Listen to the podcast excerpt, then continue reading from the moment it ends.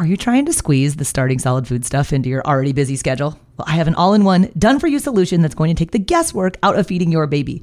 My online program is called Baby Led Weaning with Katie Ferraro, it contains all of my baby led weaning training videos, the original 100 First Foods content library, plus a 100 day meal plan with recipes like the exact sequence of which foods to feed in which order. So if you want to stop trying to piece all this feeding stuff together on your own, I would be honored if you would join me inside of the program. You can get signed up at babyledweaning.co slash program. Have you tried peanut with your baby yet? So, intact nuts and thick globs of nut butters are choking hazard for babies. So, we can't do that, but we do need to get peanut protein into your baby early and often to help lower the risk of peanut allergy down the road. So, my favorite way to do peanut for baby led weaning is using the Puffworks Baby Peanut Puffs. Now, these are not those little starchy puffs that earlier eaters can't pick up, the ones you see at the grocery store in the container that oftentimes contain added sugar, sodium, and refined grains. No, the Puffworks Baby Peanut Puffs have no added sugar. They're about the size of your adult pinky finger, which is the perfect length for baby led weaning. So I have students and parents always asking about like different puffs. I saw one today that a mom asked me about. It had three different allergens in it, which makes no sense because you can't observe for a reaction if your baby is trying three new allergenic foods at once. How do you know which of the ingredients is causing the reaction? The only potential allergenic ingredient in the Puffworks Baby Peanut Puffs is peanut. You can get 15% off of Puffworks Baby Peanut Puffs if you use my affiliate discount code BABYLED. So head to puffworks.com and enter that code BABYLED, L E D, at checkout. And good luck to you guys trying peanut. And what's kind of interesting when it comes to egg safety is that it's actually safer for your baby to eat an over easy or runny yolk egg if you're eating it at a restaurant because odds are your restaurant supplier is buying in shell pasteurized eggs, right? Because they're highly concerned about salmonella and foodborne illness outbreaks. But the eggs that you're going to buy at the grocery store, it's most likely that they're not going to be pasteurized. So when you're doing the eggs at home, you really got to make sure that you're cooking until the egg white and the egg yolk is cooked or set in order to reduce the risk of salmonella and foodborne illness for your baby. Hey there, I'm Katie Ferraro, registered dietitian, college nutrition professor, and mom of seven specializing in baby led weaning. Here on the Baby Led Weaning Made Easy podcast, I help you strip out all of the noise and nonsense about feeding, leaving you with the confidence and knowledge you need to give your baby a safe start to solid foods using baby led weaning.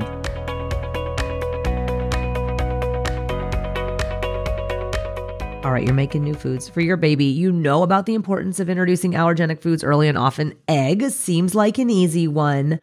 What egg preparation method should you not use when making your baby eggs? All right, in today's episode, we're going to cover egg safety. There's lots of ways you can make eggs safe for your baby, but one way we do not offer eggs to babies is with a runny yolk. And in this episode, I want to talk about why runny yolk eggs are potentially problematic for babies and how you can still reap the very multitude of nutritional taste, texture benefits especially from egg yolks, from eggs, but still keep your baby safe from any pathogens that could potentially cause foodborne illness. All right, so when it comes to offering allergenic foods, I think if you like don't know where to start, eggs are one of the best ones to do, right? After peanut, we have like the best data for peanut as far as early introduction and prevention of peanut allergies. But then if you look at egg and cow's milk products, there's also pretty strong data showing that early introduction of these helps prevent egg and milk allergy down the road. And I've shared lots of ways that you can safely prepare eggs for babies. I did a whole podcast episode called Seven Easy Ways to Make Eggs Safe for Babies. I'll link that in the description where you are listening. But I sometimes get parents asking, well, what about runny yolk eggs? Like, I love like over easy eggs, for example, where you like touch it with your fork and the egg yolk just spills out all over the place. Is that safe for my baby? And the general answer is no. We want to ensure that both the egg yolk and the egg white are cooked until quote unquote set. We're going to talk about what that means in today's episode. And the primary reason is because fresh eggs, even those that have like clean and uncracked shells, they can harbor the bacteria called salmonella. And salmonella can cause foodborne illness or what we sometimes call food poisoning. And so there's regulations in the United States that are put in place in order to ensure that as your egg travels throughout the food chain, before it gets to your baby's mouth that hopefully we have minimized the potential for salmonella to enter the system. However, we know that it happens, okay? And so when it comes to eggs, it's actually much safer to have runny yolk eggs in a restaurant than it is to have at home. And this is kind of interesting because a lot of times you think like, oh, if I'm going to get sick, it's going to be from a restaurant. But restaurants, for the most part, are using what are called pasteurized eggs. So they're in shell pasteurized eggs, and almost all restaurant suppliers will only buy in shell pasteurized eggs, right? Because let's say you're you're making you have a diner, okay, and you're making scrambled eggs for like hundreds of people, and you're cracking a bunch and a bunch and a bunch of eggs into one big thing, mixing it all together. One contaminated egg there spoils the whole batch, right? Restaurants, no, you got to have the in shell pasteurized eggs. Now, you can also buy in shell pasteurized eggs from the grocery store, although not at every grocery store and certainly not all eggs. And so the FDA actually requires that if your eggs are being sold in the grocery store, if they have been pasteurized, it's going to say somewhere on that container. And pasteurization, just so you know, is the process of heating a food to a particular temperature to kill any potentially harmful pathogen. So it doesn't change the nutritional structure of those foods, it just kills the pathogens. And if you see pasteurized eggs, then you could potentially do some runny egg yolk for your baby because you know it's pasteurized. But FDA requires if the eggs have not been pasteurized to or treated to destroy salmonella, then they have to carry the following safe handling statement. So if you go in your refrigerator and you look at your carton of eggs, if it says safe handling instructions to prevent illness from bacteria, keep eggs refrigerated, cook eggs until the yolks are firm, and cook foods containing eggs thoroughly. Okay, so that's like the little disclaimer that's going to be on your package if your eggs have not been pasteurized. Now, if the eggs have been treated to destroy salmonella, meaning they have been pasteurized in shell, then they're not required to carry that safe handling instructions. But the labeling will also say somewhere on there that those eggs have been treated. All right, as far as temperature controls go, in order to ensure that your baby and your family is staying safe when it comes to eggs, you want to make sure that you're storing your eggs in a refrigerator that's at 40 degrees Fahrenheit or below. I have a house with seven kids who are constantly opening the refrigerator. So I actually took the extreme measure of buying a thermometer. We have like a double refrigerator. So both sides are fridge. We don't have a freezer in our garage. And I got two refrigerator thermometers just so I can keep an eye on like, is our fridge actually at 40 degrees? And I swear to God, in the summer, sometimes it's not because they open the fridge so freaking much. So just make sure that your refrigerator is at 40 or below. It's actually ideal to store your eggs in their original carton and then to use them within three weeks of purchasing if you can. Okay.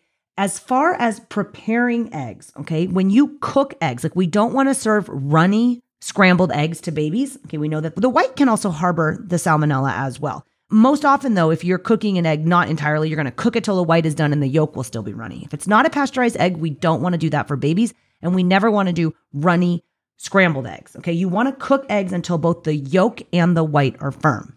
And I've covered this elsewhere on the podcast, but both the white and the yolk are beneficial for your baby, right? The white is where the protein is, the potentially allergenic part, and then the yolk is where the iron and the other nutrition is. So we want your baby to get both of those. Usually, when I fry an egg for a baby, I'll crack it into the pan with some oil or butter, and then I'll break the yolk and spread the yolk around the white so that it gets mixed in there so that when the egg is fried and cooked and the yolk and the white are set, and I cool it, I cut it into strips about the size of an adult pinky finger, I'm offering the baby both the white and the yolk. Okay, so your scrambled eggs, if and when you get there, usually we don't do scrambled eggs for early eaters because it's too small for them to pick up. They don't have their pincer grasp yet. But your older baby who's eating scrambled eggs, just cook those scrambled eggs until they're not runny.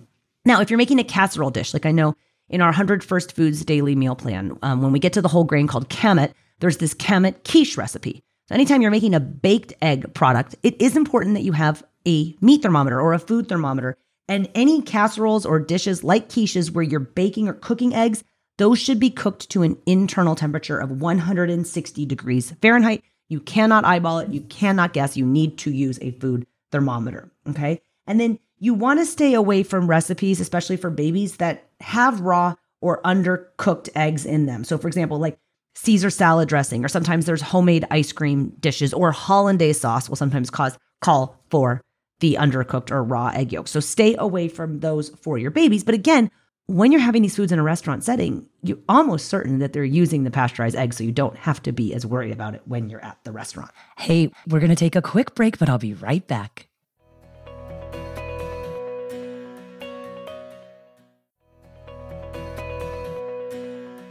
My phone is bursting at the seams with photos of our kids. And over the years, I've tried all sorts of different ways to store and share them with family members. So for a while, I would just text out pictures to the grandparents. And then we tried a shared photo album, but some people were using Google Photos and others preferred Facebook Messenger for pictures. And the more kids we had, the messier it got.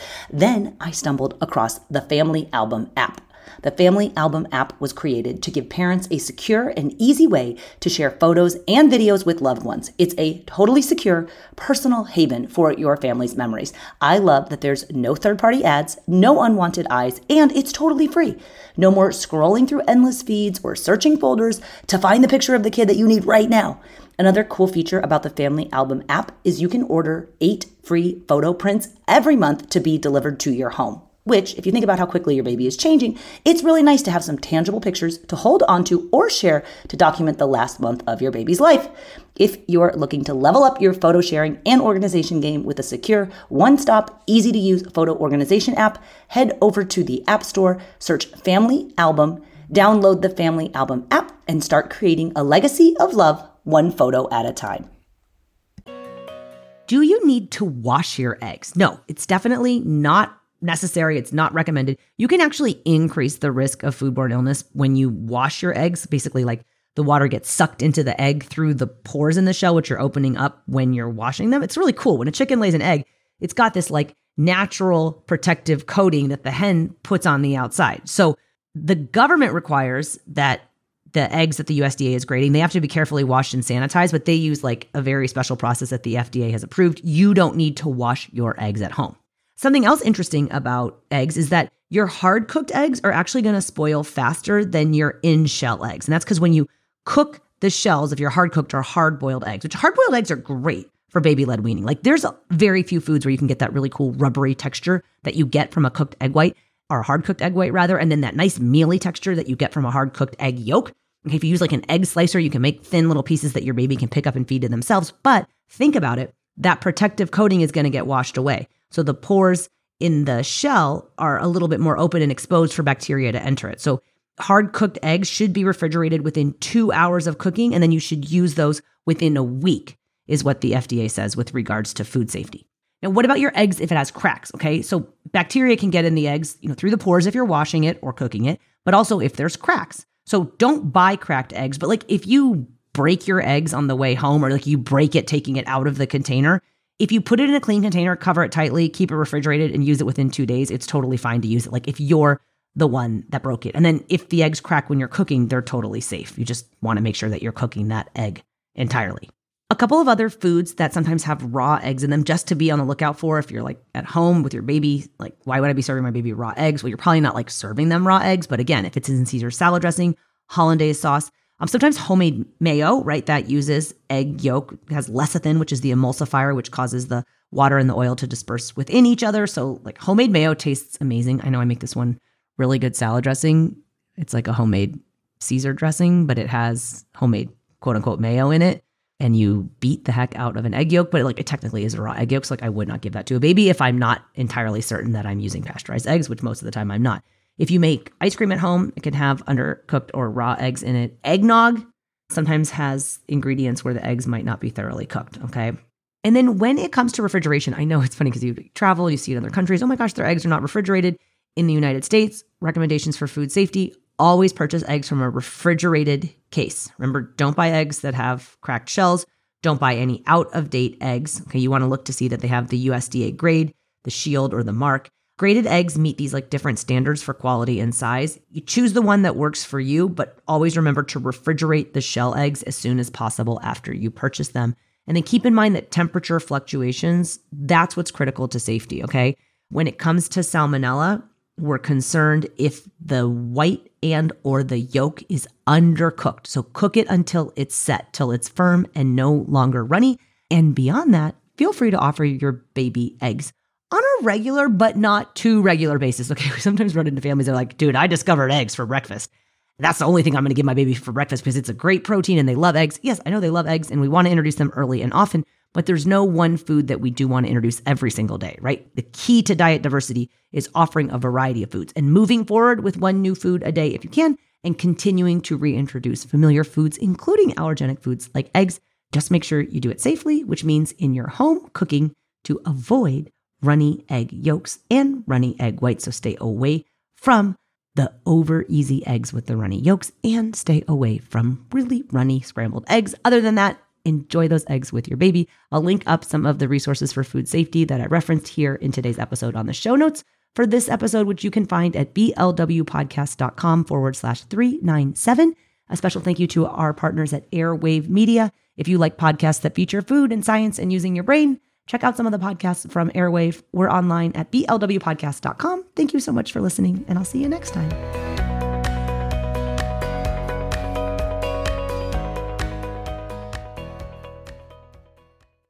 like a lot of moms out there, I will totally admit I am quite type A. I am a total task master.